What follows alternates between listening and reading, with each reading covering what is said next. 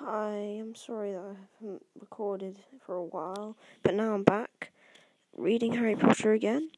We're continuing the chapter of Diagon Alley, so here we go. Hello, said the boy. Hogwarts too? Yes, said Harry. My father's next door buying my books, and mother's up the road looking up the street looking at wands, said the boy.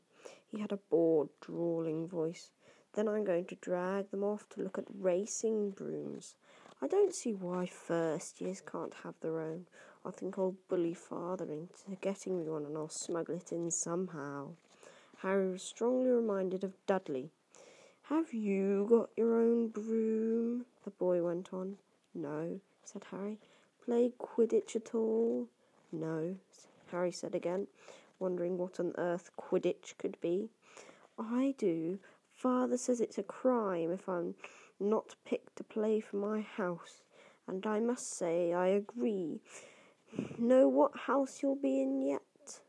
No, said Harry, feeling more stupid by the minute. Well, no one really knows until they get there, do they? But I know I'll be in Slytherin. All our family have been.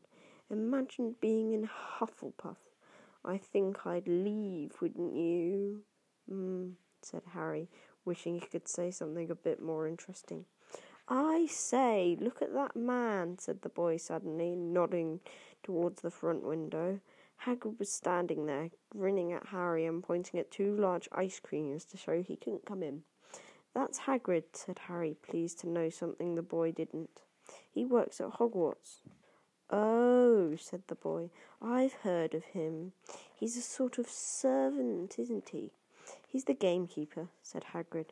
He was like, said, sorry, Harry, said Harry. He was liking the boy less and less every second. Yes, exactly. I heard he's sort of savage. Lives in a hut on in the school grounds, and every now and then he gets drunk, tries to do magic, and ends up setting fire to his bed. I think he's brilliant, said Harry coldly. Do you? Do you? said the boy with a slight sneer. Why is he with you? Where are your parents? They're dead, said Harry shortly. He didn't feel mu- much like going into the matter with this boy. Oh, sorry, said the other, sounding not not sounding sorry at all. But they were our kind, weren't they? They were a witch and wizard, if that's what you mean. I really don't think they should let the other sort in, do you? They're just not the same. They've never been brought up to know our ways. Some of them have never even heard of Hogwarts until they get the letter. Imagine! I think they should keep it in the old wizarding families. What's your surname, anyway? But before Harry could answer, Madame Malkin said, That's that's you done, my dear and Harry, not sorry for an excuse to stop talking to the boy, hopped down from the footstool. Well, I'll see you at Hogwarts, I suppose, said the drawling boy. Harry was rather quiet as he ate the ice cream Hagrid had bought him, chocolate and raspberry with chopped nuts. What's up? What's up? said Hagrid. Nothing, Harry lied. They stopped to buy parchment and quills. Harry cheered up a bit when he found a bottle of ink that changed colour as he wrote. When they had left the shop, he said, Hagrid, what's Quidditch? Blimey, Harry, I keep forgetting how little you know. Not knowing about Quidditch? Don't make me feel worse, said Hagrid. Said Harry, sorry. He told Hagrid about the pale boy and Madame Malkin's. And he said people from Muggle families shouldn't even be allowed in. You're not from a muggle family. If he'd known who you were, he's grown up knowing your name. If his parents are wizarding folk. And you saw him in the leaky cauldron. Anyway, what does he know about it? Some of the best I ever saw were the one were the only ones with magic in them in the long line of muggles. Look at your mum. Look what she had for a sister. So, so what is Quidditch? It's our sport, wizard sport. It's like, like football in the muggle world. Everyone follows Quidditch, played up in the air on broomsticks, and there are four balls. Sort of hard to explain the rules. And what are Slytherin and Hufflepuff? Schoolhouses. There are four. Everyone says Hufflepuff are a lot of duffers, but I bet I'm in Hufflepuff, said Harry gloomily. Better Hufflepuff than Slytherin, said Hagrid darkly. There's not a single witch or wizard who went bad who wasn't in Slytherin. You know who was one. Vol, sorry, you know who was at Hogwarts years years ago. Years and years ago, said Hagrid. They bought Harry's school books in a shop called Flourish and Blotts, where the shelves were stacked from stacked to the ceiling with books as large as paving stones bound in leather, books the size of postage stamps in covers of silk, books full of peculiar symbols, and a few books with nothing in them at all. Even Dudley, who had never read anything, would have been wild to get his hands on some of the, these. Hagrid almost had to drag Harry away from curses and counter curses, bewitch your friends and befuddle your em- enemies with the latest revenges, hair loss, jelly legs, tongue tying, and much, much more by Professor Vindictus Viridian. Viridian. Sorry, I'm very bad at pronouncing names. I was trying to find out how to curse Dudley. I'm not saying that's not a good idea, but you're not to use magic in the Muggle world except in very special circumstances, said Hagrid. And anyway, you couldn't work any of them curses yet. You'll need a lot more study before you can get to that level. Hagrid wouldn't let Harry buy a solid gold cauldron either. It says pewter on your list. But they got a nice set of scales for weighing potion ingredients and a collapsible brass telescope. Then they visited the apothecaries, which was fascinating enough to make up for his horrible smell. A mixture of bad eggs and rotted cabbages. Barrels of slimy stuff stood on the floor. Jars of herbs, dried roots, and bright powders lined the walls.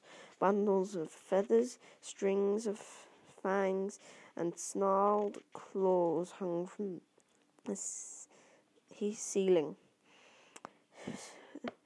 While Hagrid asked the man behind the counter for a supply of basic some po- basic potion ingredients for Harry, Harry himself examined silver unicorn horns at twenty-one galleons each, and minuscule glittery black beetle eyes, five knuts a scoop. Outside the apothecaries, Hagrid checked Harry's list again.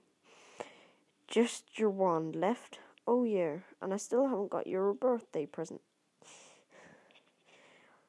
Harry felt himself go red. You don't have to. I know I don't have to. Tell you what, I'll get your animal. Not a toad. Toads went out of fashion years ago. You'd be laughed at. And I don't like cats. They make me sneeze. I'll get you an owl. All the kids want owls. They're dead useful. Carry your post and everything. Twenty minutes later, they left Eeylops Owl Emporium, which had been dark and full of rustling and flickering, jewel bright eyes, rustling and flickering jewel bright eyes. Harry now carried a large cage which held a beautiful snowy owl, fast asleep with her head under her wing. He couldn't stop stammering his thanks, sounding just like Professor Quirrell. Don't mention it, said Hagrid gruffly. Don't expect you've had a lot of presents from them Dursleys. Just Ollivanders left now. Only place for wands. Ollivanders. And you gotta have the best wand. A magic wand. This uh, was what Harry had been really looking forward to. The last shop was narrow and shabby. Peeling gold letters over the door read Ollivanders, makers of fine wands since 382 BC. A single wand lay on a faded purple cushion in the dusty window. A tinkling bell rang somewhere in the depths of the shop as they stepped inside. It was a tiny place, empty except for a single spindly chair which Hagrid sat on to wait. Harry felt strangely. Harry felt strangely as though he had entered a very strict library. He sw- swallowed a lot of new questions which had just occurred to him, and looked instead at the thousands of narrow boxes piled neatly right up to the ceiling. For some reason, the back of his neck prickled. The very dust and silence in here seemed to tingle with some secret magic. Good afternoon, said a soft voice. Harry jumped. Hagrid must have jumped too, because there was a loud crunching noise, and he got quickly off the spindly chair. An old man was standing before them, his wide, pale eyes shining like moons through the gloom of the shop. Hello, said Harry awkwardly. Ah, yes, said the man. Yes, yes, I thought I'd be seeing you soon, Harry Potter. It wasn't a question. You have your mother's eyes. It seems only yesterday she was in here herself buying her first wands.